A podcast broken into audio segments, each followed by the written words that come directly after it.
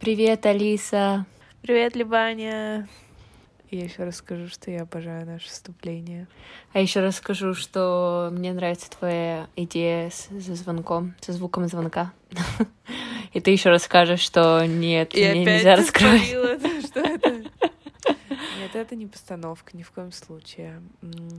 Сегодня у нас очень классная тема, актуальная для всех студентов и не только.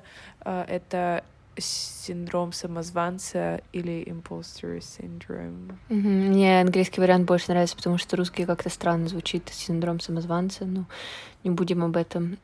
И этот термин был в первый раз использован Полиной Рос Кланс и Сюзанной Имес в 1978 году, после того, как они в своем исследовании опросили женщин в позиции силы, в позиции, высоких позициях в компании. И они первые назвали то, что мы будем, о чем мы будем говорить, импостер, феномен импостера. Импостер. Да, вспомнилась игра Какая? импостер. А. Мне ничего не вспомнилось. Так что давай, рассказывай. Да, я х- хотела сказать о пяти типах, так скажем, а, самозванцев, мне почему-то не поворачивается сказать, импостера, которые можно выделить, условно говоря, но я нашла себя просто в каждом из них, и- и это, знаешь, иногда тебе кажется, что ты весь такой индивидуальный, Особенный. утонченный со своими бедами в башку, и оказывается, что ты просто один из клишированных паттернов. Ну так вот, первый тип... Позитивно. перфек- один- Первый тип — это перфекционист, который, собственно, ставит высокие планки у себя в голове, и когда их не получается достичь, э, он испытывает огромное сомнение в себе э, в, и в, в своем соответствии в определенной роли, в которой он выполняет, понятно, эти действия. Ему очень сложно делегировать что-либо, он всегда хочет, он такой control freak, он- ему нужно, чтобы все было выполнено всегда на максимум в любое время, и когда что-то не получается в работе, появляется ощущение, что ты не сделан для этой работы. И перфекционисты, они не получают удовольствия от успеха, потому что всегда можно было сделать лучше. Ну, это как бы очевидно, ну, понятное определение перфекциониста. Ну и здесь основной совет — это то, что нужно научиться радоваться прогрессу, и это важно, чтобы не перегореть, и также научиться пушить, делать э, что-то прежде, чем ты станешь на сто процентов к этому готовым. То есть пересиливать себя, когда вот э, у тебя вот это внутренний страх того, что Мгм. ты не идеален еще для этой Мгм. работы, который у нас всегда присутствует, мне кажется. Да, это флешбэк к первому нашему эпизоду. А, почему время Мгм. никогда не идеально?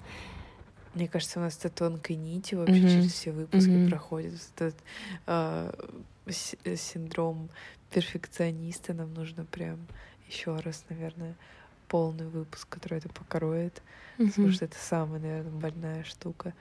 А второй тип — это супервумен или супермен. Это поскольку они всегда, то есть вот, вот этот тип э, человека, он всегда хуже коллег в чем-то, он постоянно себя за это корит и накидывает себе кучу работы, чтобы соответствовать. То есть он считает, что ему нужно работать больше, чем другим, и на самом деле эта работа — это лишь прикрытие для их неуверенности в себе. Я Ну, просто По сути, тут сижу и блажу. Алис, ну можно, пожалуйста, об этом не говорить нам разе? прости, что списываю твою автобиографию. Да. Я тебе говорю, эти, эти типы это просто крейзи. А, во-первых, ты постоянно стрессуешь, когда ты не работаешь, и ты считаешь, что время для чила это пустая трата времени.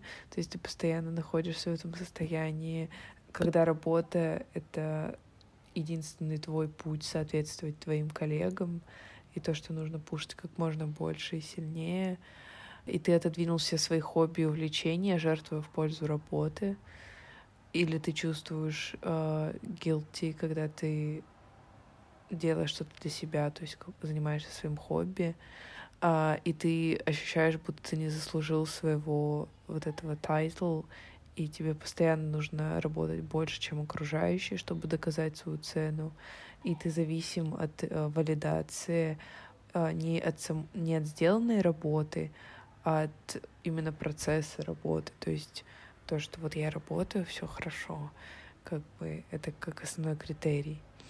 И для такого тайпа основной совет это будет воспринимать критику серьезно, а не на свой счет. Mm. То есть конструктивную критику э, воспринимать как неотъемлемую часть, но скорее для своего развития как работника и для своей карьеры или для студента, а не именно на твою персоналити это перекладывать. Мне кажется, вот это всегда люди путают, когда конструктивная критика и просто критика, да, понятно, когда она э, не конструктивная, мы как бы ее отбрасываем просто из адекватности, но когда это конструктивное, мы все равно корим себя, что мы недостаточно опять что-то сделали и так далее. Вот. Третий тип — это Гений от природы, моя любимая книга Майнса. Спасибо. Они оценивают себя, насколько им удается сделать все с первого раза идеально. Mm-hmm. И то есть они ставят такую же высокую внутреннюю планку, как и перфекционисты, но здесь акцент делается еще и на том, насколько ты сделал это быстро и легко с первого раза. То есть, если у тебя задача mm-hmm. вызывает трудности и какое-то экстра время по сравнению с другими людьми, то все это крах. И самое главное, что ты сразу думаешь, что ты для этого не создан, что это не твое, куда ты типа вообще лезешь. И опять же, импостер синдром. И ты основные такие, так скажем, features этого человека это то, что он всегда привык, то, что ему дается все достаточно легко. Ну, либо он привык с это, э, к этому с детства, когда ему, например, давалось в начальной там, школе легко решать задания по сравнению с другими. И он сразу понял, что вообще все, все на изи в этой жизни. И он всегда был, возможно, отличником. И когда он сталкивается с какой-то трудностью, о, его уверенность падает, так как неидеальное выполнение вызывает чувство стыда и раздражения. Mm. И он часто избегает каких-то челленджей, потому что боится пойти в ту сферу, где он э, не компетентен настолько, насколько он хочет, ну и вообще полный ноль, грубо говоря. Mm-hmm. И в такой ситуации нужно, вот мне очень понравилось то, что нужно видеть себя как работу в процессе, прогрессе, как непрерывный, да-да-да, в прогрессе, то есть как непрерывный путь развития и mm-hmm. то, что нет вот этой конечной точки, когда все идеально, то есть ты должен вместо того, чтобы пинать себя за недостигнутые высокие внутренние стандарты, когда ты там себя сравниваешь с другими хорошими работами или с другими mm-hmm. коллегами, которые супер перформат, перформат mm-hmm. ты должен именно заметить, ну, что тебе кажется можно улучшить, то есть mm-hmm. конкретные действия. Mm-hmm. И типа, да, вот здесь, например, я плохо, я плохо в презентациях, mm-hmm. и вот мне нужно поработать над этим, отсекая всю эмоциональную часть, типа, о боже, какой я ужасный, я больше никогда не открою mm-hmm. рот на публике, а, ну, то ну... есть просто откинуть это. Мне кажется, это зависит от того, как, а, опять же, видеть критику и свои какие-то не то чтобы неудачи, но, можно сказать, промахи. Если себя корить за такие моменты, то нежели смотреть как на возможность улучшиться, возможность mm-hmm. стать лучше, на возможность найти какие-то новые навыки. Но мой автоматический какой-то рефлекс — это начать себя пинать, но я потом понимаю, что как бы я пропущу сейчас возможность как-то в будущем улучшить и научиться на своих ошибках, потому что мне кажется намного хуже, если постоянно, допустим, на работе, на учебе на те же самые грабли вставать, и если можно продемонстрировать как бы способность и желание становиться лучше, это ценится. Ну и самому легче так жить, не то чтобы там, как тебя видит твой менеджер. Да, мне кажется, просто проблема основная в том, что мы всегда видим вот эту идеальную картинку и как будто чувствуем, что от нас ожидают ее. То есть, если мы выставляем что-то неумелое там и плохое на э, всеобщее там обозрение, так скажем. То есть, если это даже наш какой-то навык, который мы пытаемся развивать, и вот эти самые наши первые неказистые такие шажки, мы понимаем то, что они не выглядят так, как мы хотим, mm-hmm. но у нас есть это внутреннее ощущение, что все сразу от нас ожидают чего-то хорошего на уровне таком, а не вот этой своей полу полудетской какой-то mm-hmm. начинание скорее.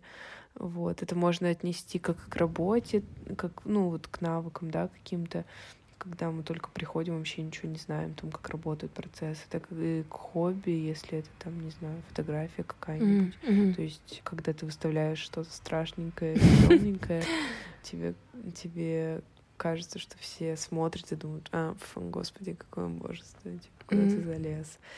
Вот. И, и ты там, знаешь, копишь эти фотографии, простите, я перебиваю.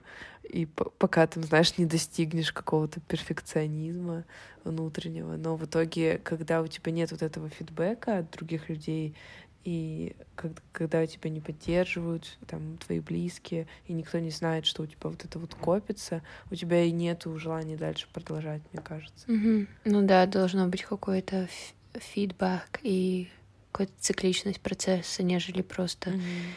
Эм, да, ну, цикличность. Да, я рада очень, что ты упомянула и хобби, потому что мне кажется, это очень важно, что не только как бы работа и все остальное затрагивает этот синдром.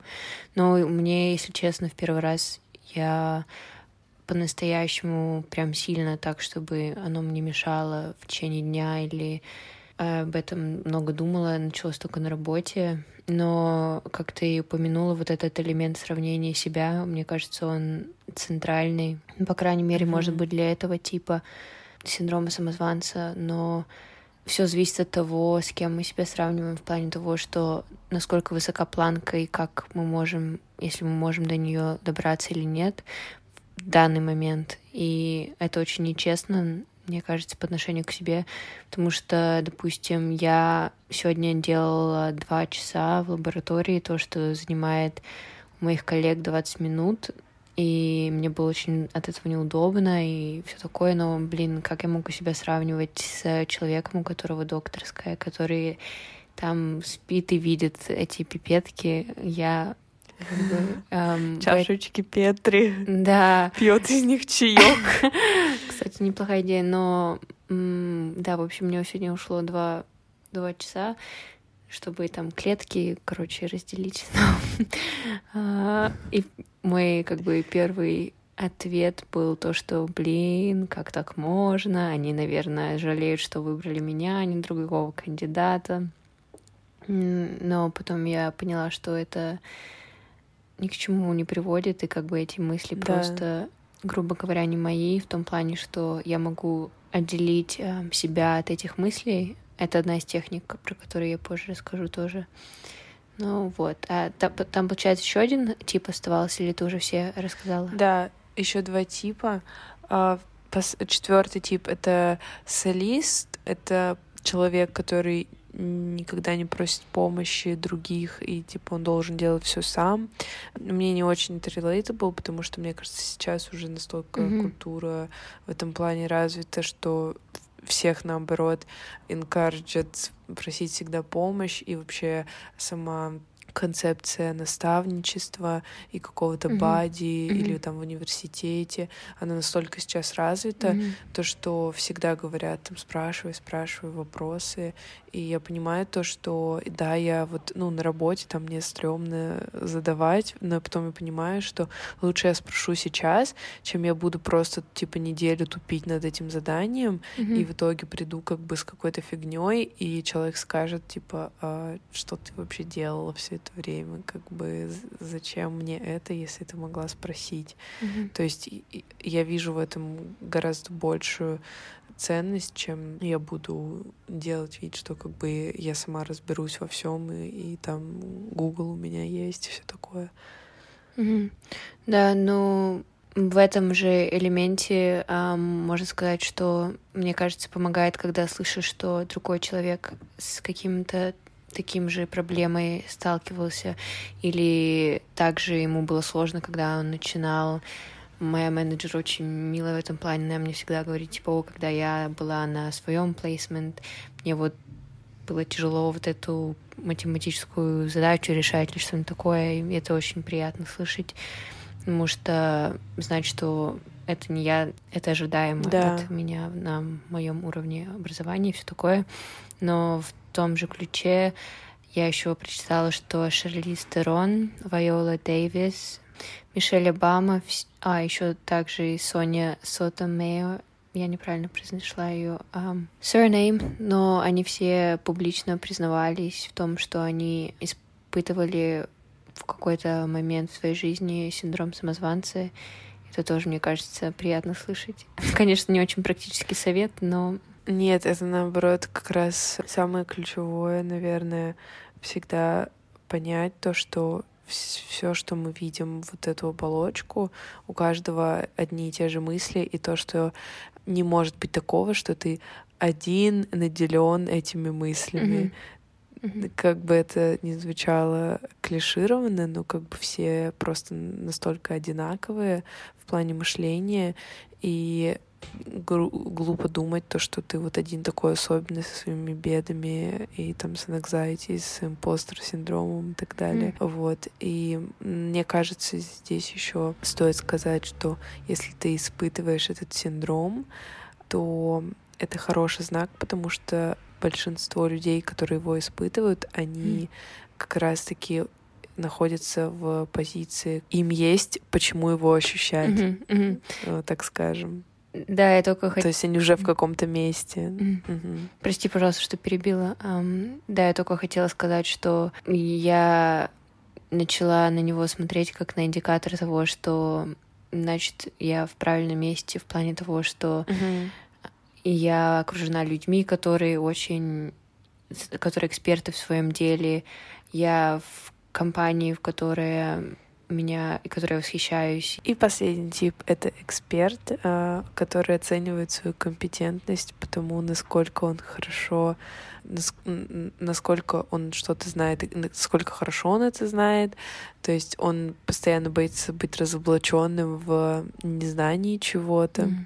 И когда такие типы подают на работу, они всегда должны быть удостоверены в том, что каждый пункт в требованиях вакансии у mm-hmm. них просто чек-бокс, mm-hmm. и они постоянно ищут новые тренинги и сертификаты, которые улучшат их э, знания, и постоянно чувствуют недостаток знания в сфере, в которой они пытаются развиваться. И они вздрагивают от того, когда их называют экспертом, потому что внутри они ощущают, что они как раз-таки полные самозванцы и на самом деле ничего не знают.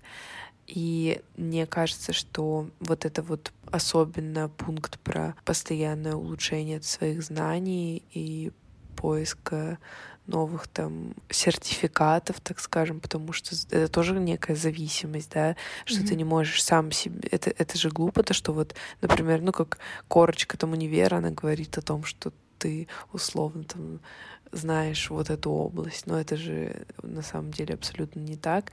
И то, что если у тебя нет никогда никакого сертификата и вообще ничего, то ты можешь более трезво оценивать на самом деле, что ты знаешь, а что нет. Мгм. И вот эта гонка за бумажкой, которая как бы говорит тебе о том, что ты знаешь, это какая-то форма, мне кажется, прокрастинации, М.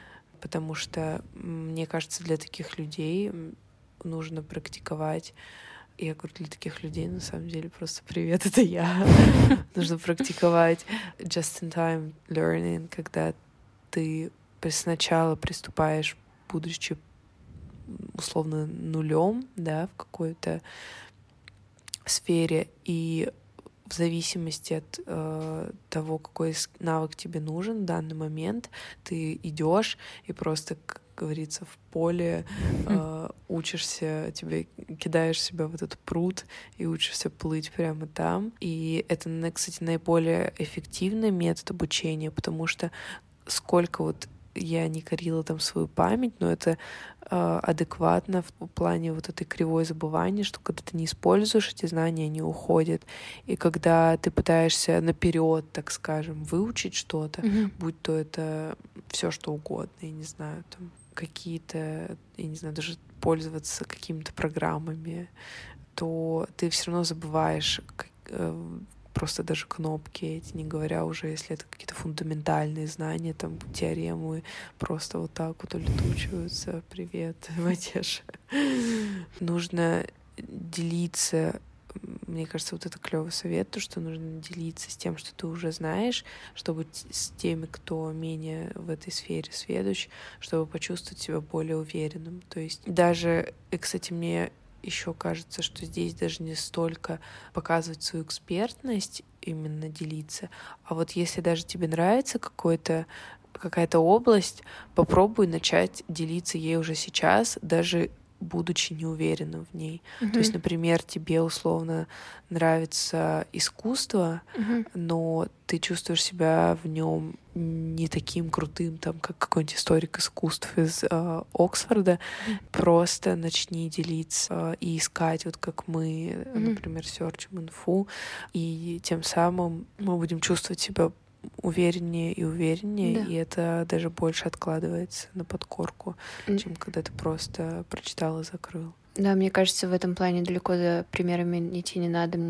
Как ты говоришь, мы именно в этой позиции, когда мы ни в коем случае не эксперты, ни, ни в каких темах, которые мы Мгм. упоминаем. Но и я, когда просила, чтобы мы сделали эпизод на микробиоту и на с- что-то связанное с биохимией, я далеко себя не чувствую экспертом или то, что у меня объемное достаточно знание, чтобы прямо делиться и объяснять людям эту тему, но мне просто она очень нравится, и ты права, что когда ты делишься с этим, во-первых, оно как-то лучше запоминается, и ты понимаешь, какие у тебя пробелы в знаниях, но еще, мне кажется, это связано с тем, как ты себя видишь через глаза других. Я не знаю, если я это правильно объяснила, но когда ты объясняешь что-то, для кого э- эта тема новая, то они рады принять эту новую информацию, и ты не чувствуешь, что они тебя осуждают за то, Мгм. какое количество знаний у тебя есть. А когда, допустим, ты в окружении людей, как я на работе, я не чувствую, что я могу затрагивать Да, да, эту тему, да, да. потому что мне кажется, что в их глазах я не знаю достаточно, или они меня осуждают из того, сколько я знаю. То есть я представляю себя в голове, как меня видит другой человек, и от этого как бы получаю либо поддержку, либо наоборот. Информации об этом обо всем много, и быстрый Google приводит к пяти миллионам результатов и куче разных советов от э, похода на конференции до перечисления своих достижений перед зеркалом. Но мне кажется, это глубоко личный процесс. Все наши какие-то советы и рекомендации — это просто сборник, мне кажется, того, что больше всего с нами резонировалось. Пока что я поняла, что больше всего помогает думать о, о синдроме этом как об индикаторе, как я уже упомянула. Пытаться работать на своем воспри... восприятии и реакциях, наверное, и не принимать их за правду. Ну, То есть, когда мой автоматический ответ — это там себя пинать, то я пытаюсь заменить это другим мышлением, конечно, легче сказать, чем сделать, но Угу. Да, у меня, кстати, первый раз, мне кажется, вот это чё, э, прям сильное было ощущение, когда я в универ только пришла, mm. когда вроде ты так э, супер классно там сдал экзамены, mm-hmm. а потом понял, что в итоге ничего не знаешь. Это просто reality hit me in the ass. Я такая, блин. Просто у тебя такая ситуация еще была, что другие там однокурсники пришли из школы, где, допустим, прога была сильная, и матеша была другая. Поэтому... Абсолютно разные бэкграунды были, да. Но потом, как бы, это на самом деле тоже полезно, когда у всех вот э, настолько разные бэкграунды, потому что ты становишься к этому как-то безразличен. То есть у тебя нет такого, что ты живешь в своем коконе каком-то и знаешь только вот то, что есть так, а потом ты понимаешь, что да, кто-то лучше в этом, кто-то лучше в этом, и это нормально, и как бы ты просто устаешь себя постоянно корить.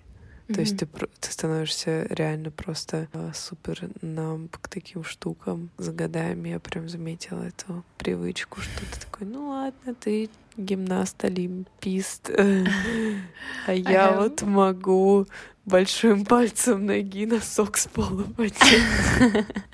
А ты так можешь? Ну да, потому что we have bigger fish to fry. Наша психика слишком занята. Сори, Хани, другими вещами. Рыбки захотелось. Ну и еще, еще хотела вернуться к моменту того, что нужно праздновать свои победы. А как ты упомянула, я знаю, что я часто приписываю свои успехи удачи, а свои неудачи личным своим характеристикам. Mm-hmm. Ну, mm-hmm. понятно, я не одна такая, но it doesn't make any sense. Мне кажется, это правда какой-то антидот, если уделять время и радоваться за себя, и гордиться своими достижениями, и не пытаться их как-то downgrade, притворяясь, что это какая-то скромность. Говори, говори, говори, говори, говори. Говори, говори. Еще я недавно начала замечать и думать о том, что люди ко всему быстро очень привыкают я не имею в виду каким-то плохим вещам, но и к хорошим. Мне кажется, у нас да. адаптация, она максимально развитая, за что спасибо большое эволюции, но в плане каких-то хороших вещей, мне кажется, нужно уделять время и как-то благодарить себя. Это или, кошмар. Мир, не знаю, во что вы верите. Да, что ты говоришь? Иисуса, например. Да, я заметила, насколько это даже страшно, насколько мы привыкаем к хорошему и не обращаем абсолютно на него внимания. Но на самом деле, если ты посмотришь даже вокруг людей, э, среди там своих знакомых вообще в окружении, и просто сравнишь там проблемы, которые у них возникают в жизни и которых у тебя нету, и просто вот в этот момент почувствовать такую благодарность. Я всегда думаю о том, что чего-то не хватает, э, что вот надо здесь лучше, и там лучше, и вот здесь вот это.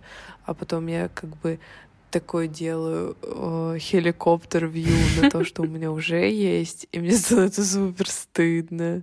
Да, и мне становится так стыдно в этот момент, что я нет, вообще... Нет, нельзя себя я... Нет, не... вот, я не про то, что я этого не заслуживаю, а про то, что я к себе отношусь с вот этой скорее негативной стороны в плане роста. То mm-hmm. есть, что я должна быть быстрее, выше, сильнее, но это типа из из-под палки, как бы мое отношение к себе, а не то, что вот смотри, чего, блин, ты уже добилась, и mm. как бы дальше будет только лучше, просто там надо как бы keep on track это все. Вот. Так что ты вообще там откуда mm-hmm. ничего из этого недостойно. Нет, вот это тоже как бы супер toxic mindset. Я хотела про удачу сказать, о том, что я всегда думала, например, в ситуациях, когда я ощущала этот синдром, что вот мне там просто повезло, но на самом деле как бы даже если мне повезло, то есть в жизни определенно всегда присутствует доля удачи. Mm-hmm. Кому-то везет там выиграть лотерею, кому-то везет там просто в каких-то маленьких вещах, ну, в бизнесе. Но это хорошо, то есть удачу мы можем принимать позитивно, и мы должны быть просто благодарны за то, что у нас так сложилось. Mm-hmm. То есть это как бы быть удачливым — это неплохо. Mm-hmm. Если тебе по жизни всегда везет, это наоборот круто. И твоя цель не прийти туда с кровью и потом, а просто прийти в эту точку. И как бы если у тебя, я не знаю, там э, золотое яичко, ну как бы клево, чё. Мне кажется, в этом плане мы всегда негативно относимся к э, Удачи, да, кстати. Фортуны, да. Надо сделать самап. Да, давай. Опять я на тебя. Ну, постараюсь. Это тяжелая ноша. Я шучу. Мне очень нравится ей самой в голове структурировать информацию. Сегодня mm-hmm. мы обсудили синдром самозванца. И этот термин был в первый раз использован в 1978 году. Как мы узнали, это, с этим синдромом живут женщины и мужчины, которых мы все знаем, такие как Мишель Обама и Шарли Стерон. В интернете куча информации на этот синдром, но мы нашли пять категорий, точнее, Алиса нашла пять категорий или сабтипов самозванцев. Mm-hmm. Эти да, сабтипы — это перф...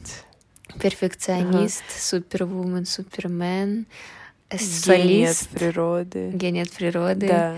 И пятый... И эксперт. Эстет? Сори? Эксперт. А, эксперт.